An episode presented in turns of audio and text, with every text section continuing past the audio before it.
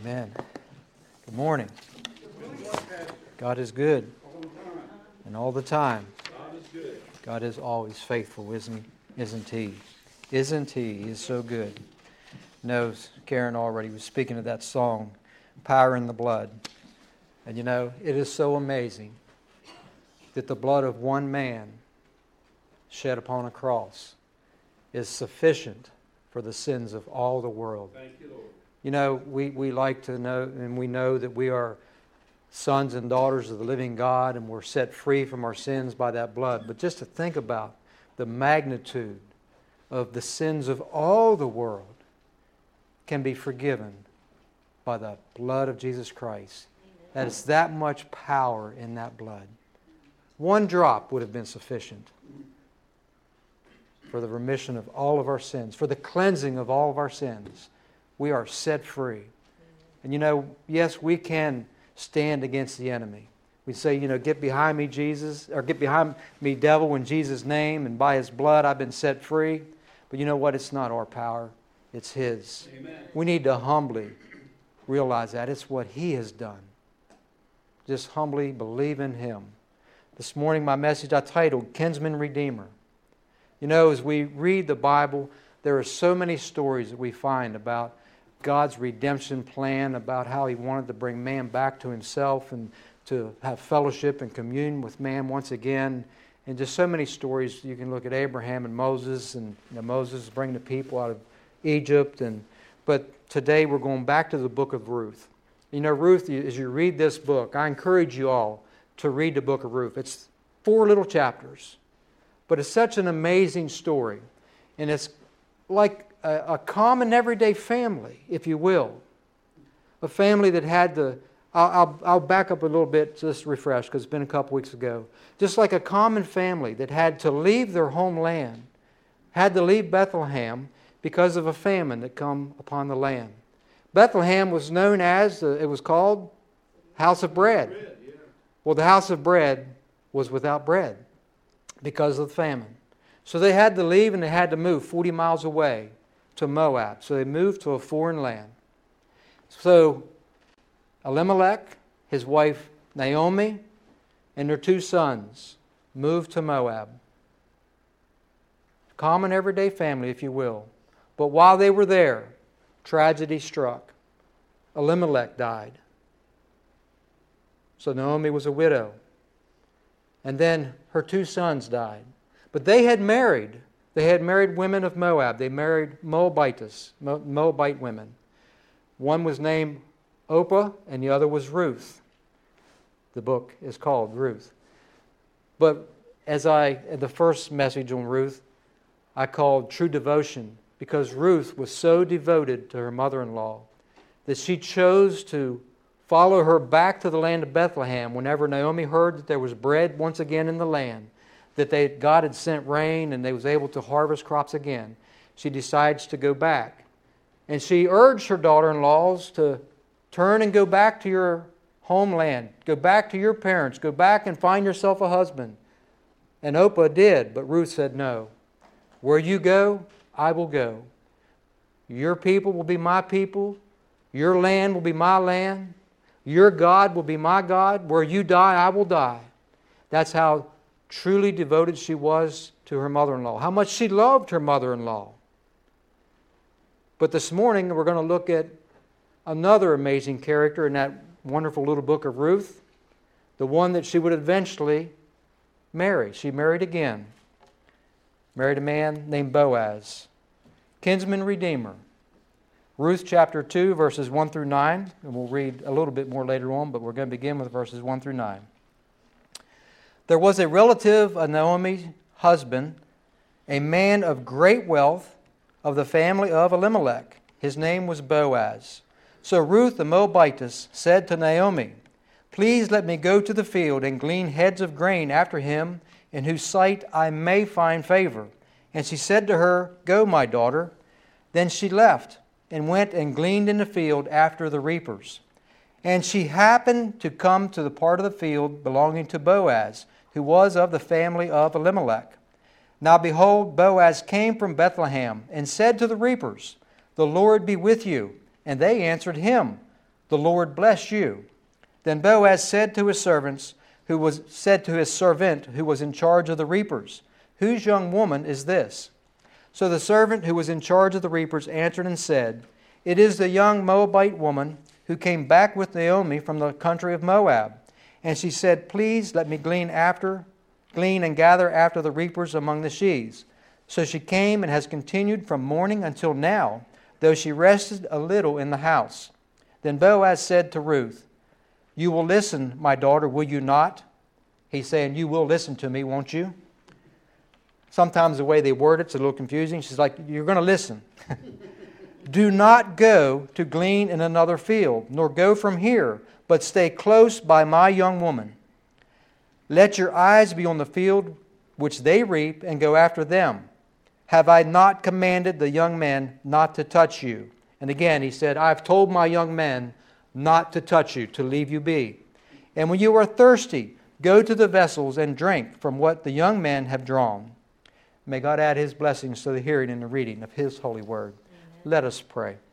Father, we do thank you and praise you for your word, your word that reveals your relationship with those that have come before us. And Father, most of all, reveals your love and your perfect plan. Your plan for their lives, that also, Father, plans that we can follow. Father, we can read your word and understand how much you love us. And Father, help us to trust in you. Help us to listen to you and allow your Spirit to lead us and guide us. Father, our hearts and our minds are open to you this day that you would guide us and help us to receive what you have for us. And may we glorify you with the life that you have given us. And Lord, just bless us again with your presence for your glory. In Jesus' name, amen. amen. You know, I hadn't planned this part of it, but it says that Ruth happened to come upon the part of the field belonging to Boaz. Now, how many here believe that it was coincidence that Ruth happened to come to that field, part of the field belonging to Boaz? Nobody. Come on, kids, do you believe it was coincidence? No? Then how do you think it happened if you don't think it was coincidence? maybe not knowing the word, but you think possibly divine intervention? Possibly. Okay, yes, okay, I'm getting some nods there. Possibly divine intervention.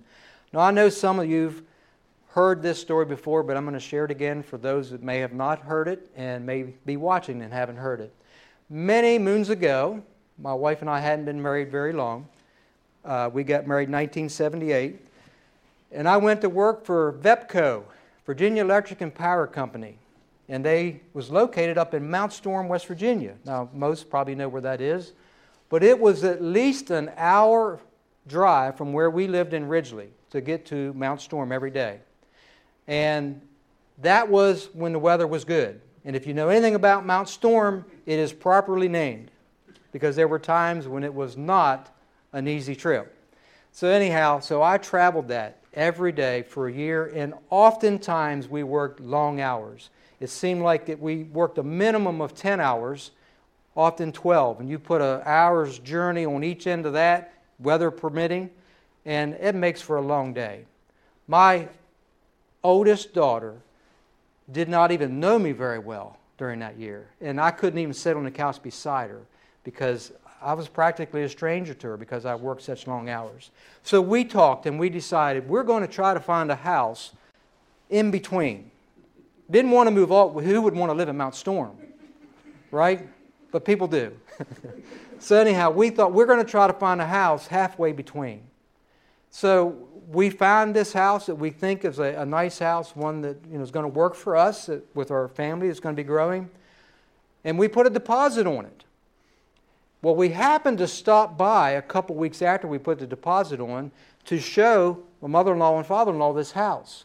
Well, there was some damage in this house that we did not see the first time in the foundation of the house. So it was difficult, but we was able to get our deposit back. You know, so our plans, you know, we're thinking this, this is, you know, our plans aren't going very well. So then we find a second house, put a deposit on. And this time, the seller backed out. The seller, something happened that, you know, can I, I want to back out of this plan to sell you my house. So, you know, again, things just aren't going well, aren't going as We are planning.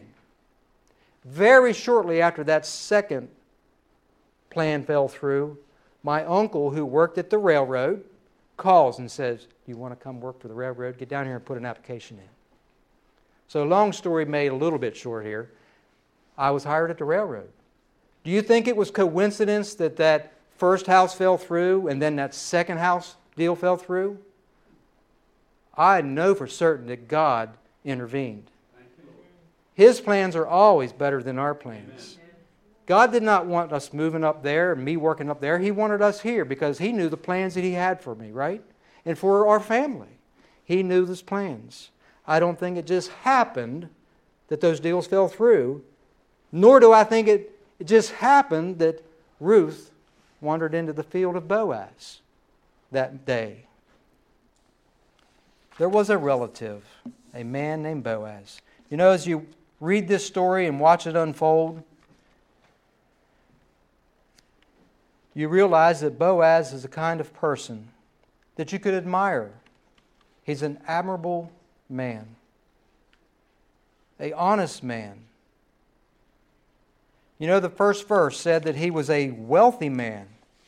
But you know, as you read this, you realize that he did not let his wealth go to his head. He didn't let his wealth make him all prideful and arrogant and haughty and boastful. Even with his wealth, he was a humble man. He actually seems to be sensitive to the needs of others. Look at his greeting towards his servants. I think is very commendable. Boaz said to the reapers upon coming back from Bethlehem, The Lord be with you. How delightful that your superior over you would come to you and say, How the Lord be with you. He's basically saying, May the Lord bless you. May the Lord preserve you. May the Lord strengthen you. This is the kind of guy you'd want to work for, right? This is the kind of manager I'd like to have. I walk in every day. May the Lord be with you. And may the Lord bless you also. Amen.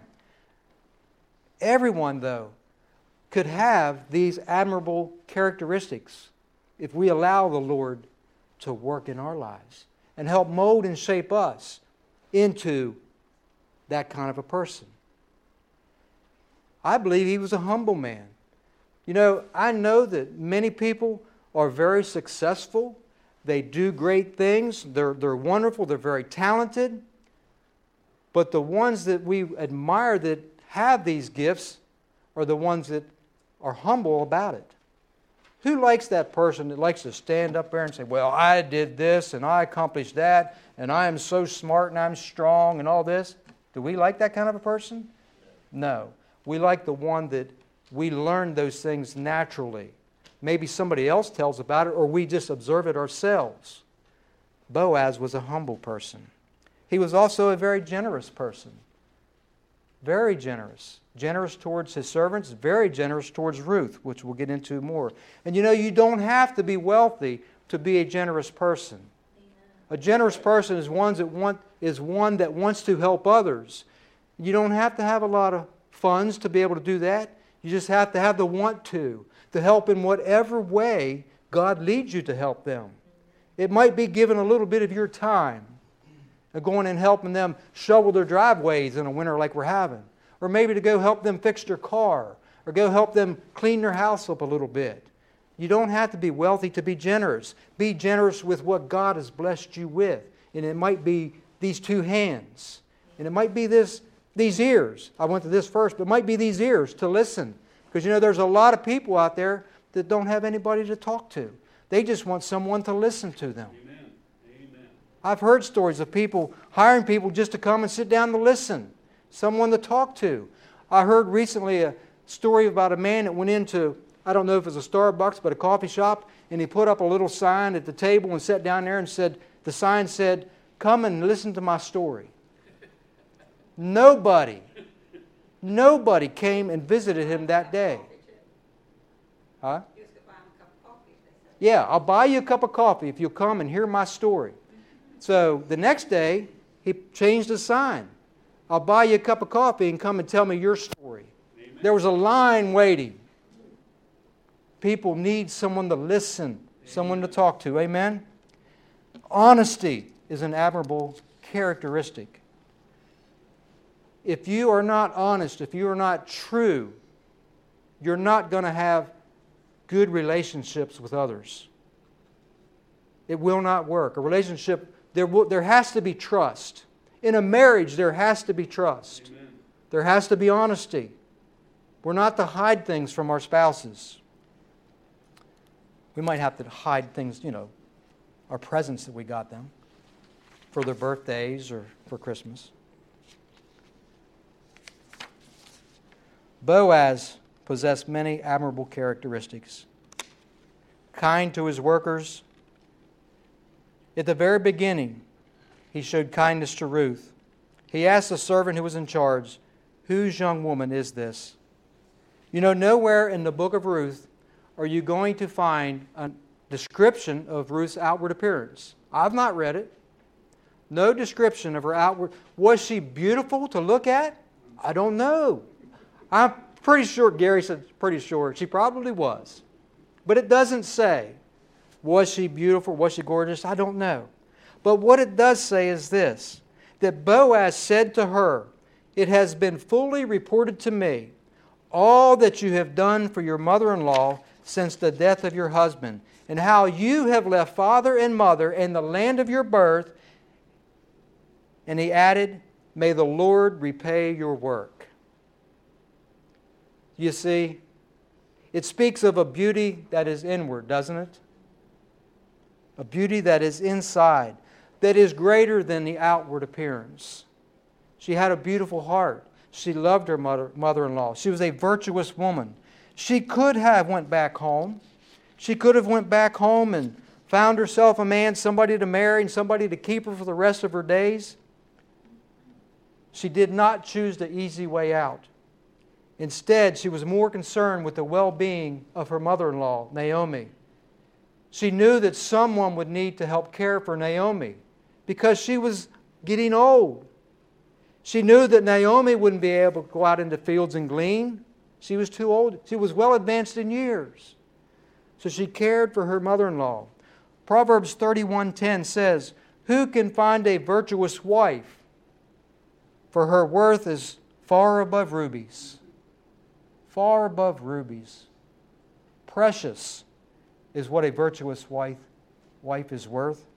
Philippians 2 1 through 4 says, Therefore, if there is any consolation in Christ, if any comfort of love, if any fellowship of the Spirit, if any affection and mercy, fulfill my joy by being like minded, having the same love, being of one accord, of one mind. Let nothing be done through selfish ambition or conceit, but in lowliness of mind, let each esteem others better than himself. Look out or let each of you look out not only for his own interest, but also for the interest of others.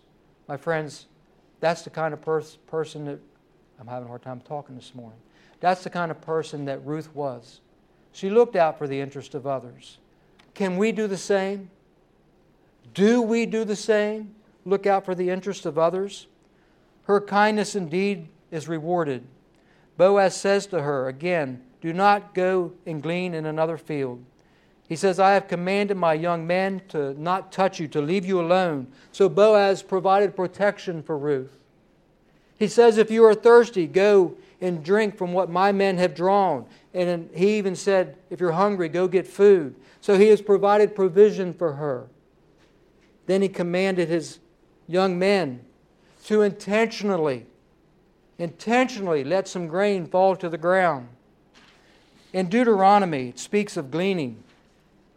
And this is, our God is so loving and so compassionate to take care of people. In Deuteronomy 24 19, it says, When you reap your harvest in the field, and you forget a sheaf in the field, so if you miss it, you drop it, you shall not go back and get it. It shall be for the stranger, for the fatherless, and the widow, that the Lord your God may bless you in all the work of your hands. So God takes care of those that are less fortunate. For the foreigner, which would be like Ruth, the widow, which is like Ruth, God said, Do not go back and get it. Leave it for those. Leave it for the, those who are going to be gleaning, those that have had hardships in their life. But Boaz goes even beyond this. He instructs his men I want you to drop some, leave some for Ruth, that she'll be able to gather a good harvest today. Isn't it amazing that God says, even though in His commandment in Deuteronomy, do not go back and get it, leave it for those that have need, that I may bless you. God says, if you bless others, I am going to bless you. Friends, you cannot outgive God. Amen. If you are generous, God will bless you. If you are generous with a pure heart, a loving heart. God cares for the least of these among us, as should we. Amen. He cares for everyone. That's why He made a way of providing for them that are less fortunate than we are. Boaz was faithful to the commands of God. He was a man blessed with a generous spirit. But the greatest blessing is yet to come. When Ruth went home that evening, after working in the field all day, with this great harvest. I don't know the size of the containers, but let's just say most people, if you'd go to glean in a field, you're going to get crumbs. You're going to get a very skimpy harvest most of the time. You know, if you go and glean most of the time, let's say you might get a quart, but she probably went home with a bushel. Mm-hmm. And when she come into the house that night, her mother-in-law said, "Where did you work today?" Where did you work that you found all this grain? Oh, she goes, I happened to come upon a field belonging to Boaz. Right away, Naomi says, Boaz. She said, Blessed be the Lord who has not forgotten his kindness to the living and the dead, for this man is a close relative of ours. He is kin. He is kin. We don't use that term very often. But we are kin. We're related, right? Amen. We are kin. Naomi remembers the law concerning kinsman redeemer. She remembers the law that how if you had to sell a piece of land because of a hardship, one of your kin, one of your close relatives can redeem that for you to bring it back into your family where it rightly belongs. So she tells Ruth, Here's what I want you to do. Now, this is going to sound very strange to our ears, but she tells Ruth, He is a kinsman of ours, and He can redeem the land for us. So tonight, I want you to go down to the threshing floor, and I want you to watch as the men are working. When they're done, after they have eaten and after they have drank some wine, I want you to be mindful of where Boaz goes and lays down. And I want you to go and uncover his feet, and I want you to lay at his feet. And you're thinking, wow, this is crazy. But it's a whole different culture. My friends, this is the way it is done. She humbled herself, if you will, at his feet. We're going to get back to this in a moment. But she humbled herself at his feet, is what she has done. And in the middle of the night, he is stirred. He realizes something down. You imagine waking up in the middle of the night and someone's laying at your toes? It's going to startle you, isn't it? So he wakes up, and who is it? Who is it? And she reveals to him that they are kin, that he is a relative of hers, and that he is indeed their kinsman redeemer. She lets him know that. But Boaz, being the honest man that he is, I said he's honest, he's trustworthy, he's truthful. He lets her know that Ruth there is another relative that is closer than I. So, for me to be the kinsman redeemer, I must first go to this man, give him the opportunity to fulfill this duty of a kinsman redeemer. Leviticus 25 25 speaks of the kinsman redeemer. It says, If one of your brethren becomes poor and has sold some of his possession, and if his redeeming relative comes to redeem it, then he may redeem what his brother has sold. So now I want to remove or go to our second reading in Ruth chapter 4, verses 1 through 8. Now Boaz went up to the gate and sat down there, and behold, the close relative of whom Boaz had spoken came by. So Boaz said, Come aside, friend, and sit down here. So he came and sat down. And he took ten men of the elders of the city. My friends, these are ten witnesses to witness this transaction, is what these ten men are. Ten men of the city and said, Sit down here. So they sat down. Then he said to the close relative, Naomi, who has came back from the country of Moab, sold the piece of land which belonged to her brother Elimelech. And you know, as I read that, I happened, I thought to myself, and I, I didn't do the research when he says, our brother Elimelech. I wonder, was it really a brother? Or was it just, did they just call him brother as in we call one another brother or sister? It could have very well been a brother. Elimelech may have been an older brother. So it's possible that Boaz was a much younger brother of Elimelech's. And maybe there was a brother in between, because that's how you would receive your inheritance by the age. So the oldest first and then the next. So it's very possible this they could have been brothers or just cousins, I'm not sure. But that's a possibility. So, you know, I'm not saying that absolutely is. But anyway, this land belonged to our brother Elimelech, our family, our kin. And I thought to inform you, saying, Buy it back in the presence of the inhabitants and the elders of my people.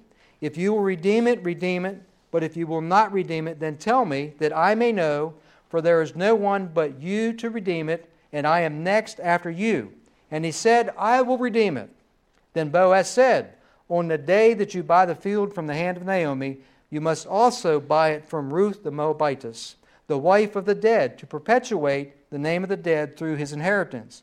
The close relative said, I cannot redeem it for myself, lest I ruin my own inheritance. You redeem my right of redemption for yourself, for I cannot redeem it. Now, this was the custom in former times in Israel concerning redeeming and exchanging. To confirm anything, a man took off his sandal and gave it to another, and this was a confirmation in Israel. Therefore, the close relative said to Boaz, Buy it for yourself. They took off a sandal. That sealed the deal. They didn't have to get a contract out and sign it and all this and that. They took off their sandals. And, and Scott saying if I wore the same size boot, he'd have me taking my boots off and giving them to him. but anyhow, they sealed the deal by taking their sandal off. So now he had the right to go and redeem that land, to redeem that which had previously belonged to Naomi. This whole deal is about inheritance, it's about redemption. Naomi and her husband had to sell this land because of the hardship that came upon them. God made a way. God made a way to allow those that own property to receive that property back. Boaz became Ruth and Naomi's kinsman redeemer to restore that land. You know, there's a deeper sense to this. It traces back. I know that it goes forward also because Christ is our Redeemer, but I feel that it even goes back. I think it goes all the way back to the beginning. God created Adam and Eve. Where did He place them? Where did they live? The Garden of Eden, right? He gave them this land to care for, to, to, to, to tend the garden. And they could eat of the trees of the, of the garden. They could eat of all the trees. They could eat of the tree of life, but they were forbidden to eat from the tree of the knowledge of good and evil. Yes, they were forbidden to eat from that one tree. So one day we know what happened. We've all heard this story. The old devil tricked Adam and Eve. I'm not going to separate just Eve because Adam was right there. He tricked them into eating the tree, eating from the tree of the knowledge of good and evil. And we know that on that day, death entered in. Man could have lived for eternity. They'd have just obeyed God. But they ate from the tree and death entered in. They didn't die that day, but they eventually did. But, friends, there was more than that. What else happened? God put them out of the garden, didn't He? He put them out of the garden so that they could not eat of the tree of life. So he removed them from that land which was theirs. It was their, God gave it to them. It was theirs. Some might say, well, that was awful cruel that God would do such a thing to put them out of that land and, and then cause them to die. But my friends, God cannot change his nature. It was actually a merciful act. In the garden, God would walk with man. Man could not enter into the presence of God now because he had sinned. If he had entered into the presence of God, he would immediately die. So it was actually a merciful act, God putting them out. God still did talk with and commune with man, but not in the same way. God cannot change his nature to accommodate our sinful lifestyles. My friends, he didn't do it then, and he doesn't do it today. He does not change his nature to accommodate us that we can live any way we want. God commands us to be holy as he is holy. And through the power of the Holy Spirit, we can do that. But also, we are cleansed through the blood of Jesus Christ. Our sins, as we are washed away. Washed away. We are set free from the bondage of sin through the blood of Jesus Christ. That amazing blood, the power is in that blood. So, God, in His amazing love, though, He wanted to restore that lost inheritance. He wanted to allow man to come to Him again. He wanted to heal that broken relationship with man. But it would require, require redemption. Boaz was their kinsman redeemer. But Jesus Christ is our kinsman redeemer. He is our kinsman redeemer today. When you redeem something, you have to pay for it, right? Man needed to be redeemed. And we all know what the debt was blood had to be shed.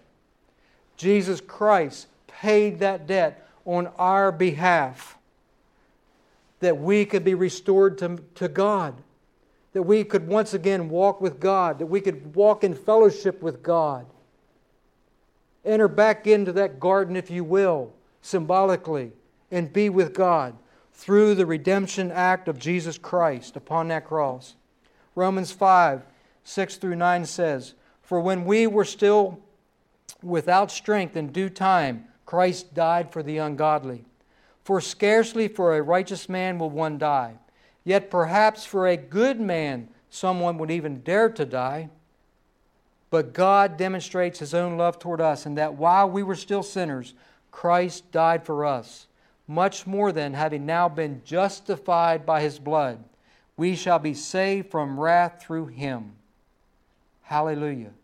Boaz took Ruth as his bride. He redeemed her and took her as his bride. Friends, the church is the bride of Jesus Christ. He is the groomsman, and He is coming again to redeem His church. Hallelujah. Are you looking for that day? I know that I am. I am joyfully looking for it because He has paid the debt that we can once again have fellowship with God, relationship restored.